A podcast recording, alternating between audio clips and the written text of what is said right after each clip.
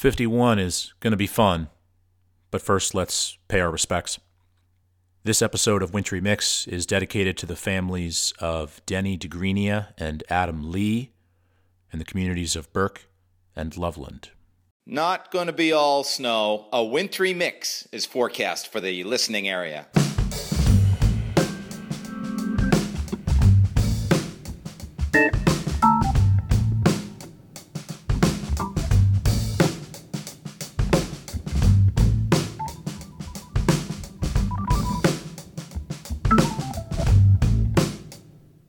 Wintry Mix number 51, January.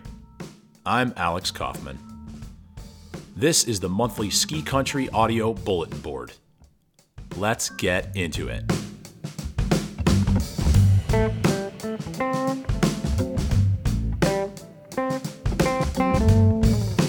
Nothing is off limits. Your latest news, buy or sell, gear and beer reviews, mountain advice, date or hate, help wanted, rant or rave, community updates, arguments about ski tuning, whatever.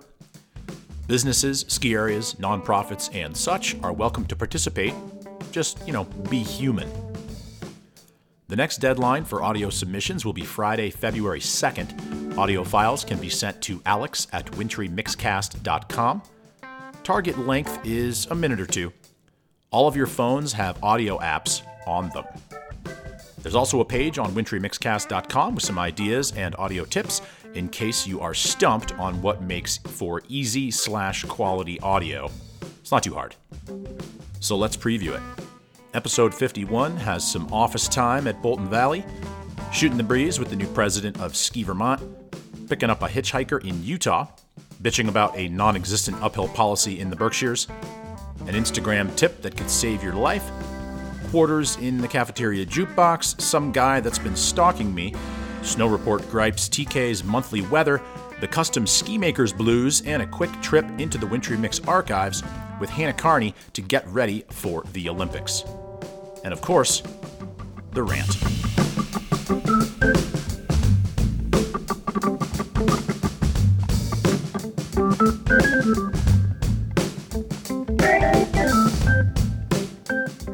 Before we get to all of that,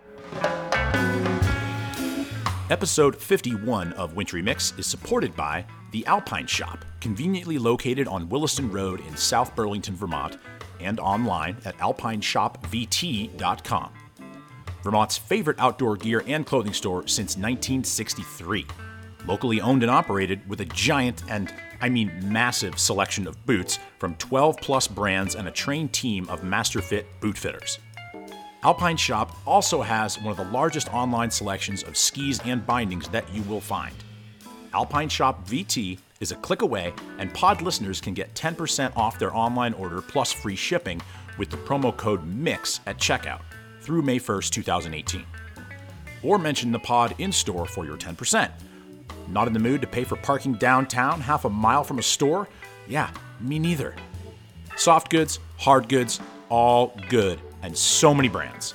AlpineShopVT.com, promo code MIX.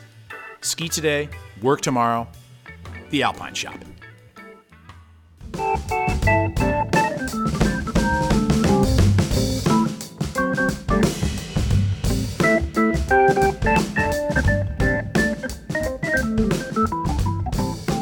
Let's kick things off close to home for me, up at Bolton Valley. Every once in a while, I stumble into the admin offices looking for my old K-Town buddy, Josh Arneson. And when I don't find him, I find some other people.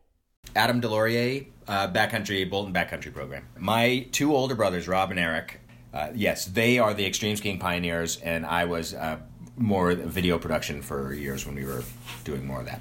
And I think the listenership is pretty familiar with the fact that Bolton has lots of backcountry space, but things are different on top of that this year with some new programming, correct? Yes, yeah. We actually have started a alpine touring and split boarding demo center. And so we have a whole bunch of very cool recent new product for people to try and demo and rent. And then we also are doing backcountry instructional programs and guided tours. We have a crew of about 18 backcountry guides split boarders and telliers and alpine touring skiers. As fast as you can, name me as many ski towns as you remember living in. Okay. Truckee, Tahoe City, Alpine Meadows, Salt Lake City, Driggs, Wyoming, Sun Valley, Wyoming, Ketchum, Idaho, Stowe, very briefly, Bolton Valley, Chamonix, and small stints in Alaska. Which one of those will you never go back to? For any reason. So of all the land that exists that is, I guess, in the, what is it, in the grant or in the, what's the word, in your plot here? Like total amount of acres that you theoretically have access to. Right. Well, they say 1,200 acres. But there is a little bit more than that because it does spill over into other parts of the same Mount Mansfield State Forest, but under different management. Cotton Brook area, which is the Little River people. There's the Little River people. The Little River people. The Little River people. Right. They're fairies and pixies. So what I was going to get is, of the 1,200 acres, how much of it do you think has been thoroughly investigated for fun zones? Like all of it, half of it, a third of it? Oh, definitely all of it. No, okay. People have combed the place. Yeah, for sure. I mean, there's plenty of traffic and has been for decades, you know. Thanks, Adam. Definitely curious. Have to take out one of those split boards sometime. But wait, there's two people in this office. I am Nick Kelly, and my role is the communications coordinator at Bolton Valley. What time do you have to wake up when you have to do the snow report? Oh, gosh. So I live in Burlington, so I'm up around 3:30, 4 o'clock every morning to be here for about 5:30, 5:45 in the morning.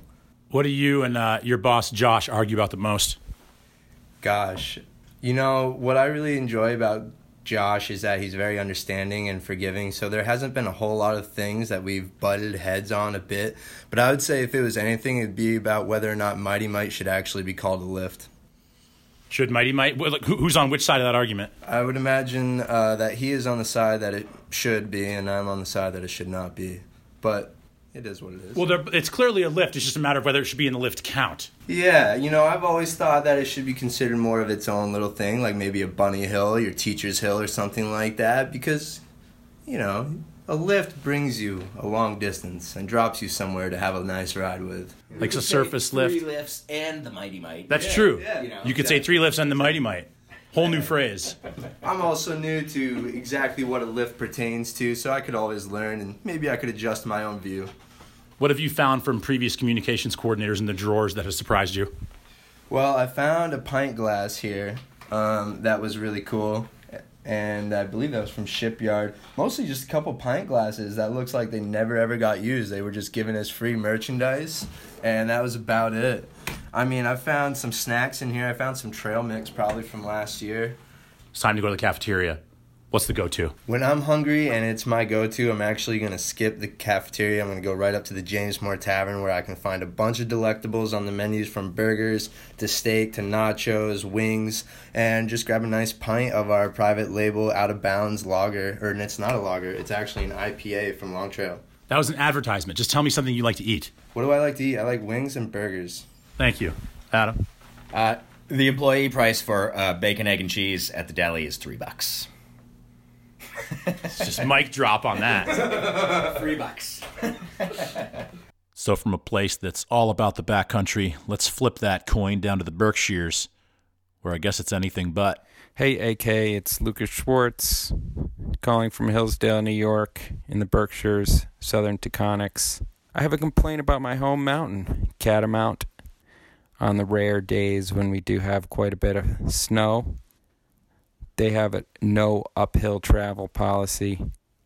Really bugs me. And they don't let you ski in between the trails. Just wondering, I've noticed up in Vermont, come up there occasionally, and you can ski everywhere at pretty much all the resorts.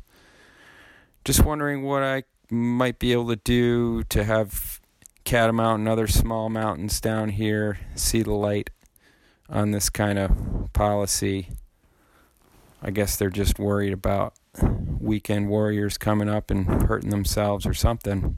Isn't there some way we can just sign our name and say that the resort carries no responsibility for us. Just wondering if you and your vast ski industry insight might be able to shed some light on that. Love what you're doing. Look forward to hearing the next cast. Two thoughts here. Areas that are smaller and receive less natural snow, Catamount for example, tend to have more snowmaking pipes and equipment alongside their terrain, which makes entry and exit of tree skiing areas problematic, even with good snow cover. That said, there does seem to be a couple permitted tree skiing areas on the trail map, so perhaps make a suggestion about one or two more versus a whole hog policy shift. On the uphill topic, it's all about numbers. Start a dialogue, but you'll need to have a group of customers interested to make much headway. If it's just you, they'll have little incentive to make an operational change. Also, you can point to similar areas with policies and routes, Wachusett, for example. Good luck. What's up, Alex? It's Paul at Ski Utah, driving up to Brighton on Christmas morning, making that big Cottonwood drive. They got 9 inches of fresh snow and cruising along, and I got a local, well, now local, but transplant rider with me that has a Brighton pass. Picked him up on the side of the road. How we doing, guys? Where are you from? I'm from Newport, Rhode Island. Moved out here a few years ago for the mountains and the snow. Tell me a hidden secret about Brighton. Why did you choose Brighton? My hidden secret, I go up to, I do a couple laps on Millie, and then I head on over to Crest, and then go to Snake, and the Great Western is awesome, the terrain, but can't tell you all my secrets. Would you ever get a resort job? After being here for a few years, I possibly would, just for the season pass, but I like what I'm doing right now. Just because when it snows, you don't want to be working on the resort. You want to be skiing. How many days a year do you think you get? On average, around 80 to 100 days a year. That's right. That's right. Yeah. Bye. Well, Alex, have a Merry Christmas, and I hope you're getting snow back east. Bye. A couple pods ago, we got a good Hogback memory from Mike, and he's back with another. The lunchroom at Hogback, my buddies and I would get together. We'd probably have scrape together some money, $1.50, $1.75 to get a large fry and eat our bag lunch from home. Who knows what it was? Bologna, mayonnaise and mustard sandwiches, an orange or an apple, maybe a salami and cheese if we're lucky. But the lunchroom at Hogback had a jukebox, and the second most important purchase of the day was at least 4 quarters into the jukebox, so we could play 2 songs over and over again. And those 2 songs were Jim Croce's Bad Bad Leroy Brown and The Spinners' Rubber Band Man. And so 1 quarter got you 2 songs, 4 quarters would get you 8. We'd play those things over and over again until all the rest of the folks in the lunchroom gave us nasty looks and got up and left and went back out skiing. But man, we love that Rubber Band Man song. Gotta play it. So I share this, yes, to try to create a sense of old school Vermont skiing nostalgia, but mainly in the hopes that you'll find a way to work Rubber Band Man into your show this month, perhaps during the outro credits. Give it a try. It's really a great hook. See you later. In his shoe.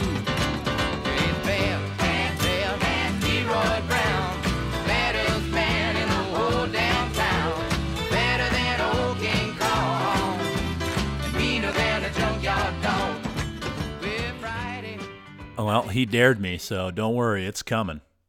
Hey, Mark Wallace here, Parlor Custom Skis. If I've learned something over the last 5 or 6 years of fitting custom skis, it's that no one is the worst skier in their group of friends. If I had a nickel for every time somebody said, oh, you know, I'm pretty much the best, or, you know, I'm kind of in the upper middle of the group of guys I ski with, I'd be a lot richer than I am now. And you'd think, if you're trying to get fit for the right pair of custom skis, that, you know, you'd be honest and you say, I'm working on this, or I'm trying to get better at that, or I want my ski to do this. But nope, everybody rips. It's kind of a problem. Anyway, check us out, parlorskis.com. You know, whether you rip or not. And whether you rip or not, if you ever head into the presidentials A must follow on Instagram is /MWA Center, the Mount Washington Avalanche Center. Their daily Instagram videos will keep you smart and maybe keep you safe if you listen. Take it away, Mr. Frank Karras. Good morning. It's Thursday, January 4th, about 9 a.m. Our nor'easter is just getting started. First band of precipitation getting started. Ran across a large group of folks in the parking lot, about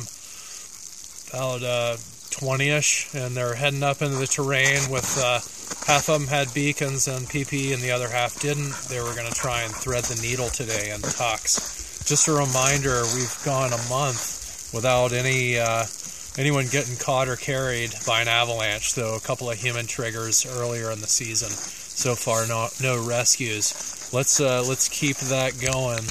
Today is going to be a really tricky day if you're trying to thread the needle with rising avalanche danger and the wind shift. Expect a much more elevated avalanche hazard tomorrow with extreme wind loading occurring overnight. Frank gives it to you straight every day on their Instagram handle. The resorts are selling a slightly different product, of course.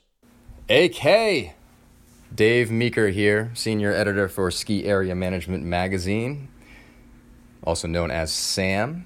You and I have talked about snow reporting before, and today I was reading the snow reports of a few resorts here in the East, and I will say that there's one thing that really chaps my ass, and that is when the snow reporter says, "Oh, we got all this snow. It's going to be so awesome out there. I cannot wait to ski this mountain today." And then the next sentence, it says, "But we're probably not going to spin any lifts to the upper mountain today," or "It's going to be so cold out there that you're going to have to cover up all your exposed skin and you're going to have to take frequent breaks, you're going to do all this stuff." That advice is great, but you know what? Lead with that. Don't say how awesome it's going to be and how amazing it's going to be, how you can't wait to get out there. Yes, you can. Let's just be honest. Speaking of snow reporting, I'm in the process of writing an article for the March edition of Sam about snow reporting. Some good stuff in the March issue. Thanks, man. Nice job on this pod, by the way. I just downloaded it for the first time. Yeah, I know. Sorry, but better late than never. And you know what? It kept me entertained for a car ride from here to North Andover, Massachusetts, and back. Great stuff. Keep up the good work. I'll do the same. Well, maybe not great, but I'll keep working, and maybe do this again later. Are we about to get some sanity back in the weather? Tim Kelly's got the scoop. Wintry mix indeed. In the west, it's too warm, too dry. In the east, it's too cold, although we've had a good amount of snow, but who needs snow on the beaches of South Carolina? Boy, what a blizzard that was that went through, and it did snow all the way to the Connecticut River Valley. Places like Sugarloaf and Crotchet Mountain came in with double-digit snowfall. Unfortunately, there was such cold air coming in on the backside, a few resorts could not even open for the first full weekend of 2018, where it was the coldest first week of a year since 1918. That's right, once-in-a-century type chill. So in the east, it's going to warm up, and in the west, it's going to start to snow. Pacific storms are abundant. There's plenty of cold in Canada, so we're looking at coast-to-coast snow and rain coming up for the middle of January 2018. So I would say most of the resorts are going to be in pretty good shape going into the second half of winter. In the east, the temperature is going to come up, and it may rain a little bit mid-month or so, but it's going to turn back to snow, and more ocean storms are likely. And in the west, California, Colorado, New Mexico, Utah are all getting some snow too. So we're in better shape. The extreme is going to relax, and we're going to have sort of a more typical, whatever that is, winter pattern. We'll see you on the slopes. All right, the rant of the month is coming up later, but you guys are allowed to rant, and USAFE's not bad at it. Hey, Alex, and all of your amazing listeners. I'm a huge fan of yours. I've been stalking you on the interwebs for a little while. If it's really you that I've been stalking, I don't know. Now that you made this podcast, I was like, oh, what's the point? I don't get podcasts. Fast forward, I'm really into podcasts now. I commute a lot for work, and there's only so much Fish and Grateful Dead that I can listen to. Pause for dramatic effect, and for all of your heady listeners to freak out and say, "That's not true." Okay, well, it is for me, so get over it and go eat some granola and smoke a doobie in a shack and then go drop your knee and telly for whatever. By the way, I telly, and I'm better than you, and it's great. So I'm a big fan. I'm glad I subscribed. I love the new format, although I've been listening to a lot of old episodes now. I like your interviews. I wonder if you would ask your users to answer the rapid-fire questions. So, like, I would answer the rapid-fire questions. Here you go. I think the internet is destroying the world. I use Dr. Bronner's soap for my body and my hair, and it's lush and gorgeous. I think Facebook is horrible. My relationship with email is actually really great. Shocker, right? I forget what the other questions were, but this is 2 minutes now, so you're going to have to edit this or you're just not even going to play it. Either way, I look forward to submitting more of my ramblings and nonsense on skiing to you. I wish that I could say I'm still from Boston. I am, but I live in New Jersey, and it's going to be that way for a while. But, you know, it's all good. I'm married. Love my wife. Love my baby girl. So Jersey doesn't suck so hard. I mean, it does, but life is good. Bye. See you on the slopes. Speaking of the archive, let's grab a little episode 13, which was Hannah Carney, because, hey, the Olympics are coming, like, next month. The highlight of your Olympic career, at least, the gold medal, Vancouver. What's the month after that like to be a human being? The month after winning a gold medal is really strange. I know that I will never experience that amount of like sleep deprivation and stimulation ever again in my life. It was wonderful and just so exhausting because you have so many emotions coursing through your body. There's so many demands on your time. I mean, all positive, but people want to. Your hometown wants to celebrate you. You want to experience the rest of the Olympics. You get more fan mail than you'll ever get again. And yet, you're still just you. I think there's a weird realization that you achieved, like, really the only major goal you ever set for yourself in sport. Like, a goal so high you never actually thought you'd achieve it. And so when you do, there's certainly a weird letdown, like, I did it. Now what? That's when I actually watched the footage of my run. This is when I'm like, well, maybe you just retire because how often would we go out on top? Certainly glad I didn't do that, but there's certainly that. You're like, okay, well, I achieved it, so now does that mean it's over? And then it turns out because we're all competitive people, you can find things wrong with what was your best run to date. And so from there forward, I realized, okay, I just won a gold medal, but I think I can be better. And that's what drove me for the next Olympic cycle was improving the things that were like cringeworthy to me from watching that run. The bronze medal that felt like a broken heart. How long did that last after Sochi when you went there as a heavy favorite, got a bronze medal, which is fantastic, but kind of, understandably felt let down for yourself because you're so competitive. How long did that feeling last and where does it stand now? Forever. It's still the same, like, crushing disappointment, except for that I can now view it as like, wow, that medal, first of all, I was lucky. I easily could have not gotten an Olympic medal. To go home with an Olympic medal is fantastic. And then I also look at it as a reward for basically the maturity I probably wouldn't have even had 4 years before, which is I made a massive mistake. 8 years before, I would have just fallen over. 4 years before, I might have just blown out.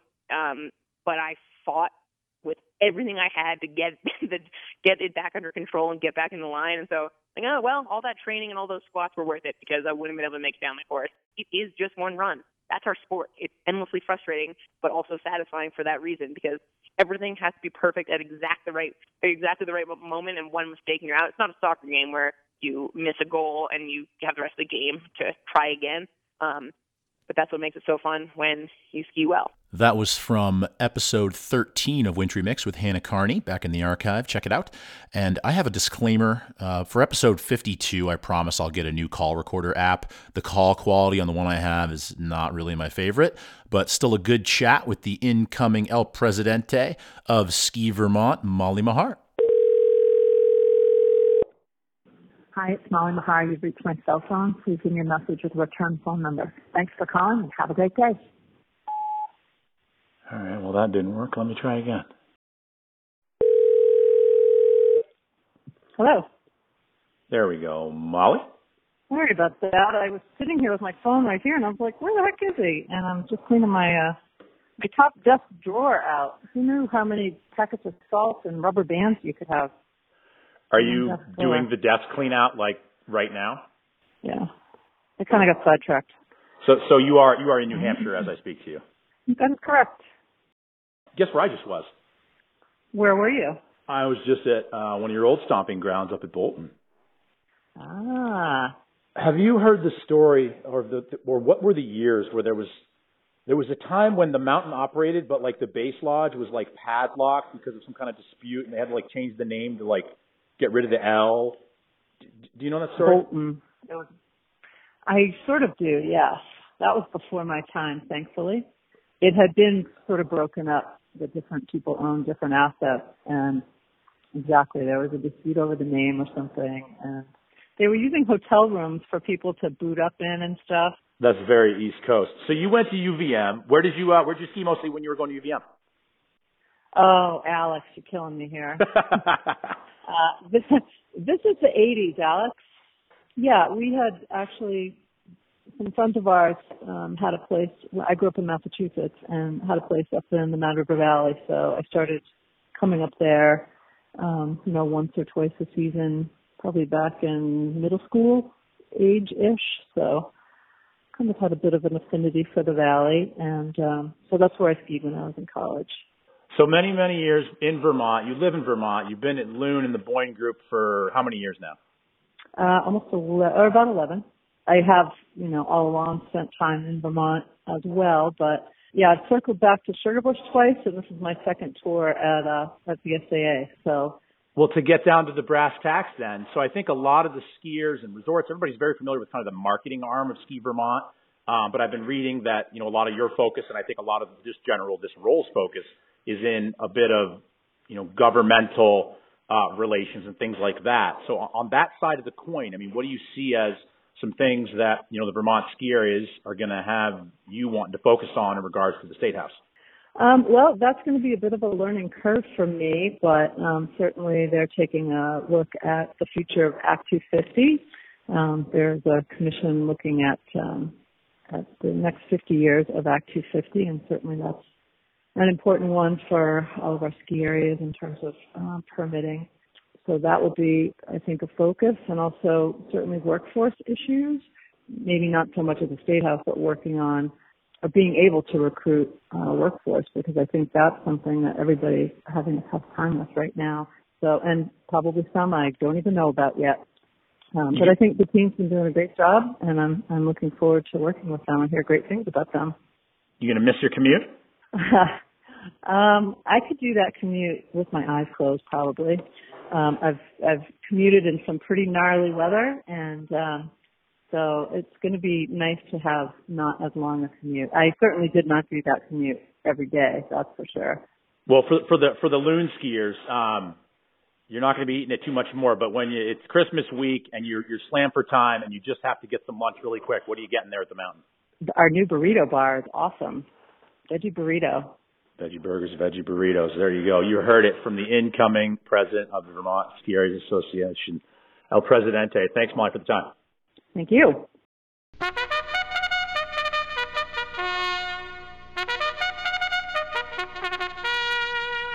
And it's rant time. Nuking. Now, I don't know about you, but I've been spending a bit more of my time than normal considering the possibility of accidental nuclear annihilation. This brings me to my request. Let's take a pause on describing heavy snow as nuking for a while. It can be puking, it can be hammering, it can be dumping, it can be piling up, it can be honking, it can be pounding, you name it. Let's just chill on the nuking. That phrase ain't what it used to be, at least for me. I've got kids. End of rant.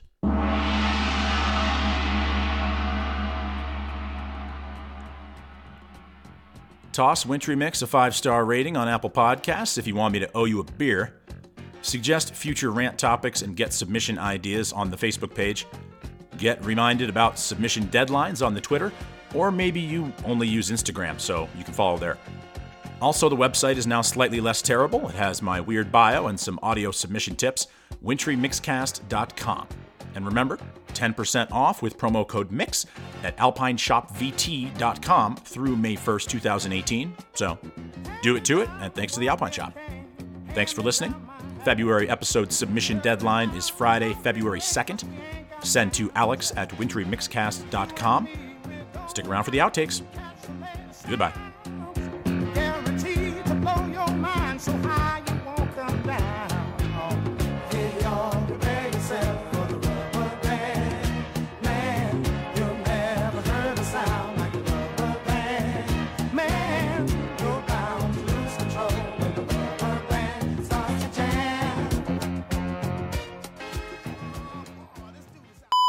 So what's the status of the snowpack out there right now? It's surprisingly good. So we're looking around. The guy is swearing like the truck driver that he is, with a super thick Canadian accent, just ripping butts the whole time. I was laughing so hard at this guy. He was such a character. He was hilarious.